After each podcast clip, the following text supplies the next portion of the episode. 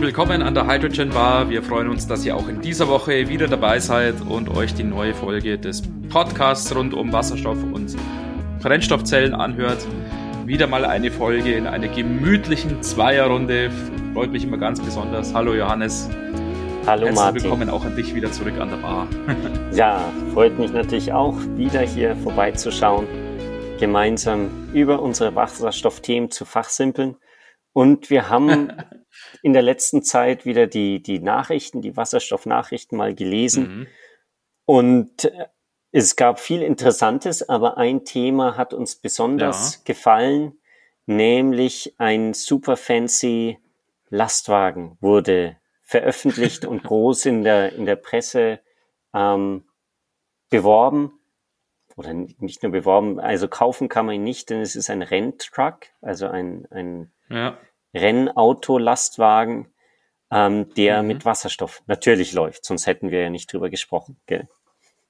Ja, natürlich, genau. genau. Und der wird oder wurde als äh, Prototyp oder als Vorführmodell äh, hergestellt von der französischen Firma Gossin. Wir haben uns vorher unterhalten drüber, wie man es genau ausspricht, aber ähm, wenn man es französisch ausspricht, dann heißt es wahrscheinlich Gossin. Man kann natürlich das auch englisch aussprechen oder wie auch immer. Ja, aber amerikanisch ist ähm, am besten wahrscheinlich. und die ähm, sind schon verhältnismäßig lange sozusagen dabei. Ich glaube seit 1880, Mhm, Johannes, richtig? Genau.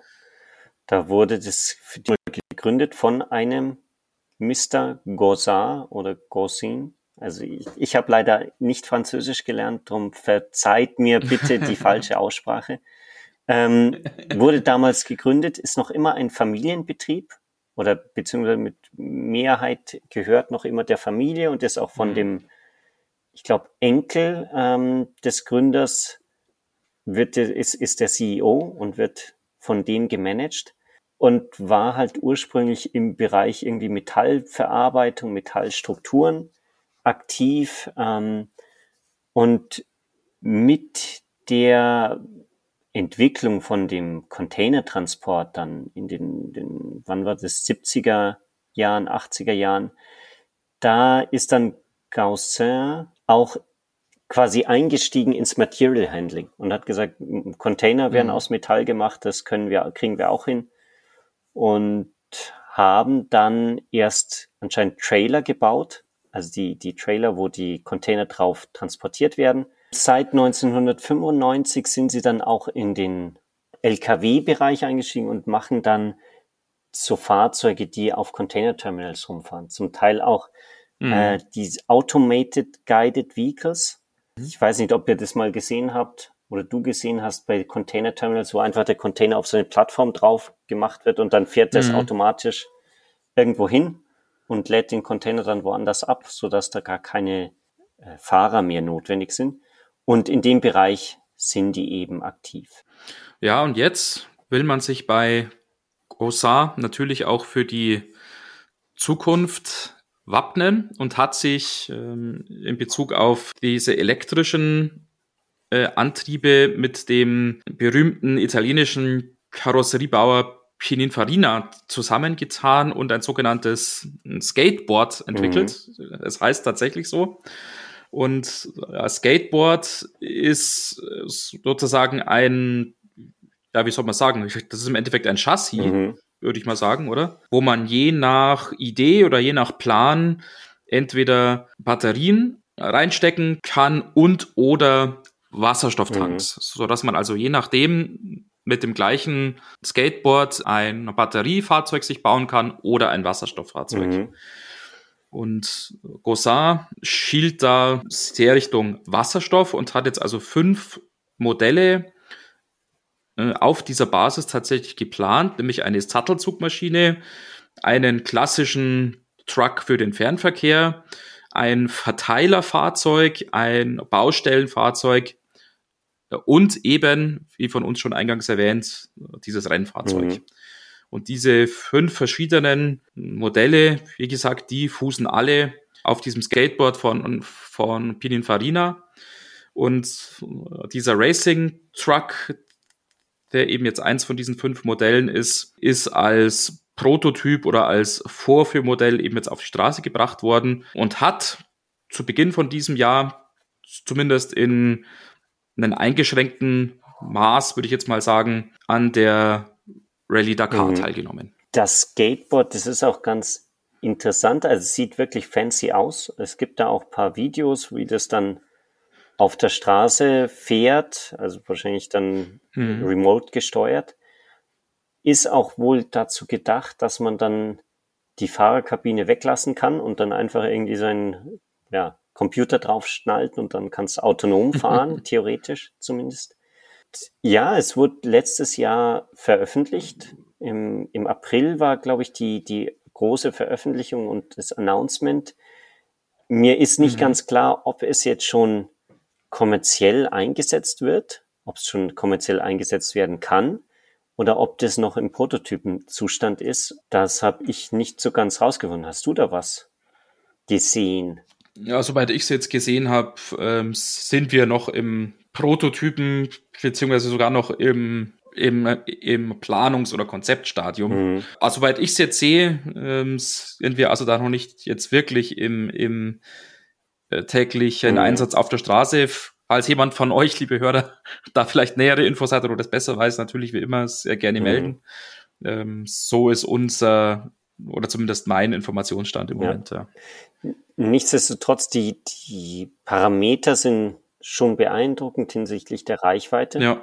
Haben die 400 Kilometer elektrische Reichweite, also mit der Batterieausführung und 800 Kilometer mit der Wasserstoffausführung. Mhm. Mehr stand jetzt nicht dabei, also wie viel Kilogramm an Wasserstoff die wirklich drin haben. Wahrscheinlich hängt die Reichweite mhm. auch stark dann damit zusammen, welche Konfiguration von diesem ja, mhm. Gerät man hat, um einen Zweiachs-LKW da baut oder ein Dreiachs-LKW und wie viel ja. Zuladung man dann wirklich nutzt und so weiter. Wobei man natürlich sagen muss, dass diese Reichweite für das mhm. Rennfahrzeug, um das es ja heute schwerpunktmäßig gehen soll, natürlich nicht zutreffend ist. Ja. Weil ein Rennen natürlich schon was anderes ist, mhm. hier halt schön gleichmäßig auf der Autobahn dahin zu tuckern.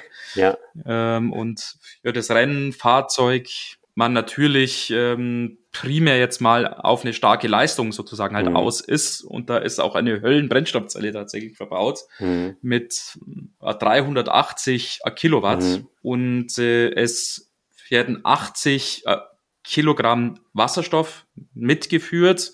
Und äh, 80 äh, Kilogramm ist ja schon so die Menge ungefähr auch, die man sich für, für Trucks wie sie dann auf der Autobahn fahren soll, vorstellt. Das liegt also so in dem Bereich irgendwie halt, was auch die Nikola Trucks dann zum Beispiel so dabei haben. Aber logischerweise, wenn man da Rennen fährt, ist die Reichweite natürlich viel, viel mhm. niedriger.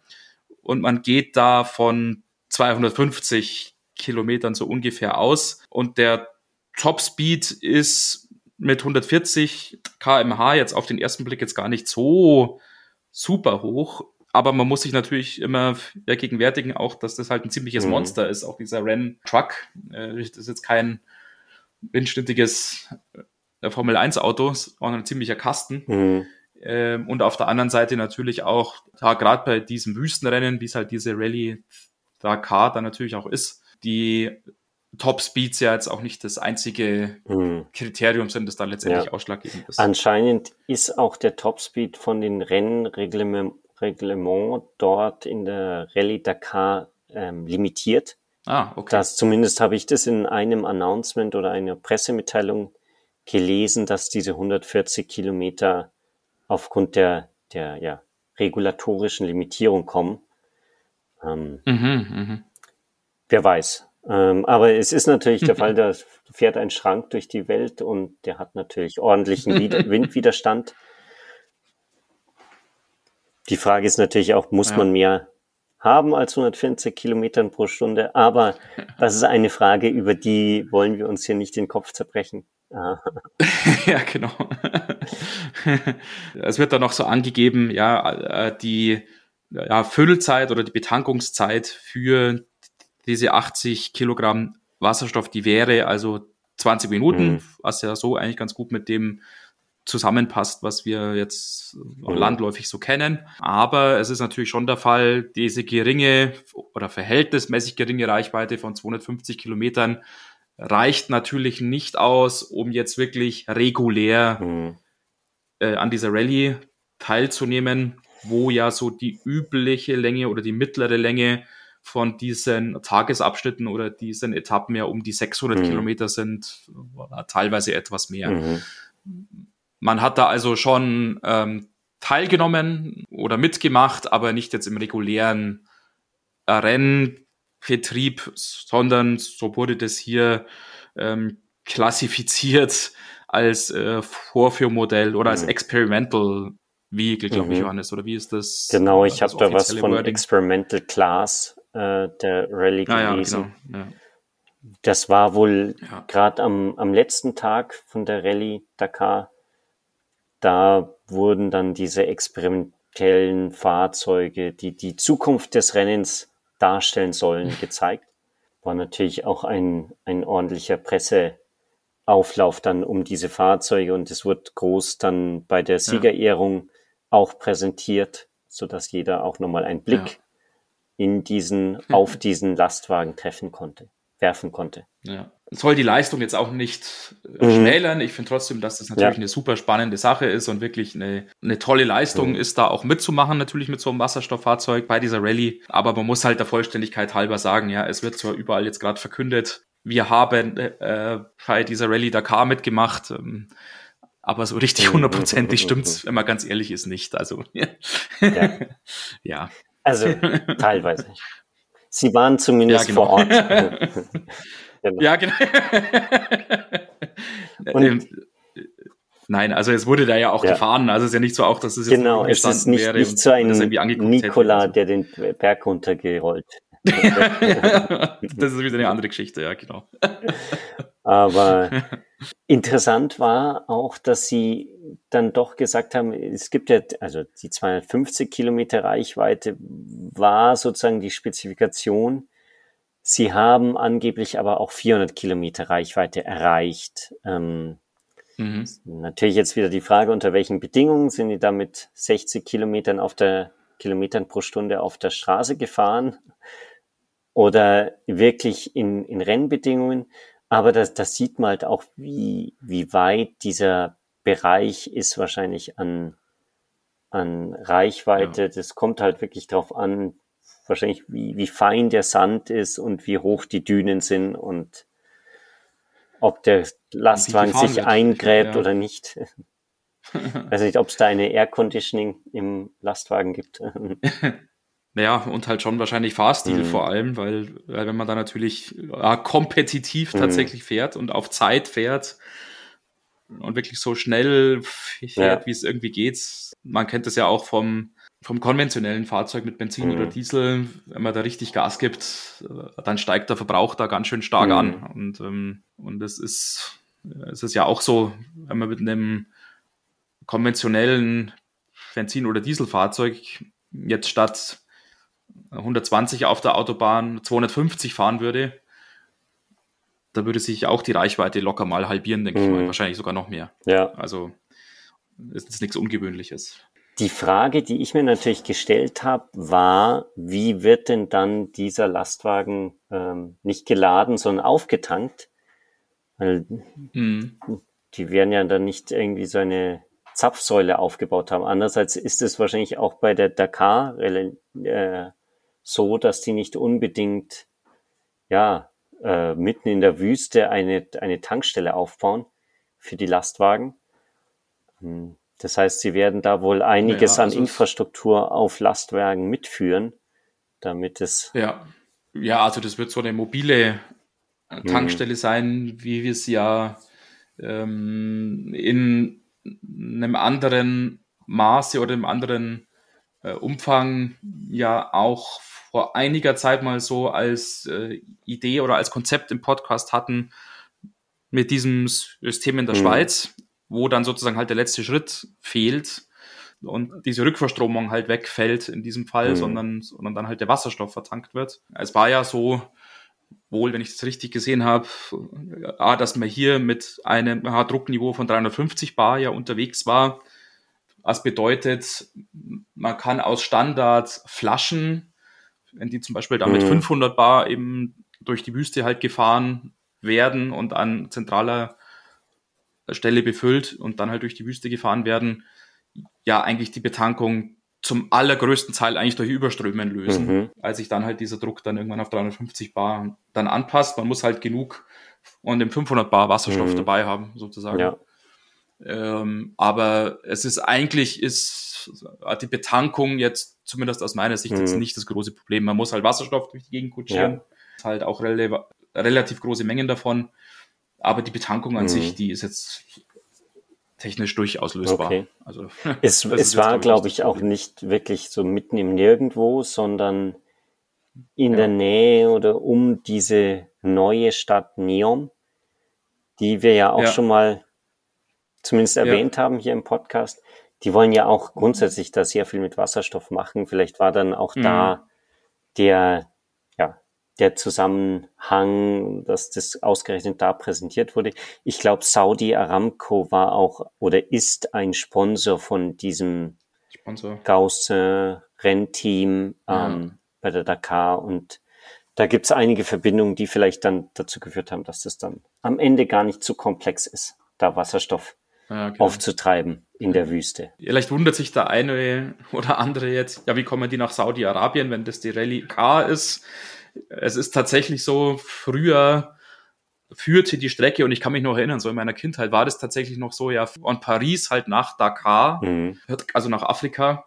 Ähm, aber das ist ja jetzt schon einige Jahre nicht mhm. mehr so, äh, aus verschiedenen Gründen, vor allem wohl auch aus Sicherheitsgründen. In diesem Jahr hat die Rallye jetzt komplett in Saudi-Arabien stattgefunden. Da war im Endeffekt äh, so eine Runde von Jeddah wieder zurück nach Jeddah mhm. und, und lief komplett in Saudi-Arabien. Mhm.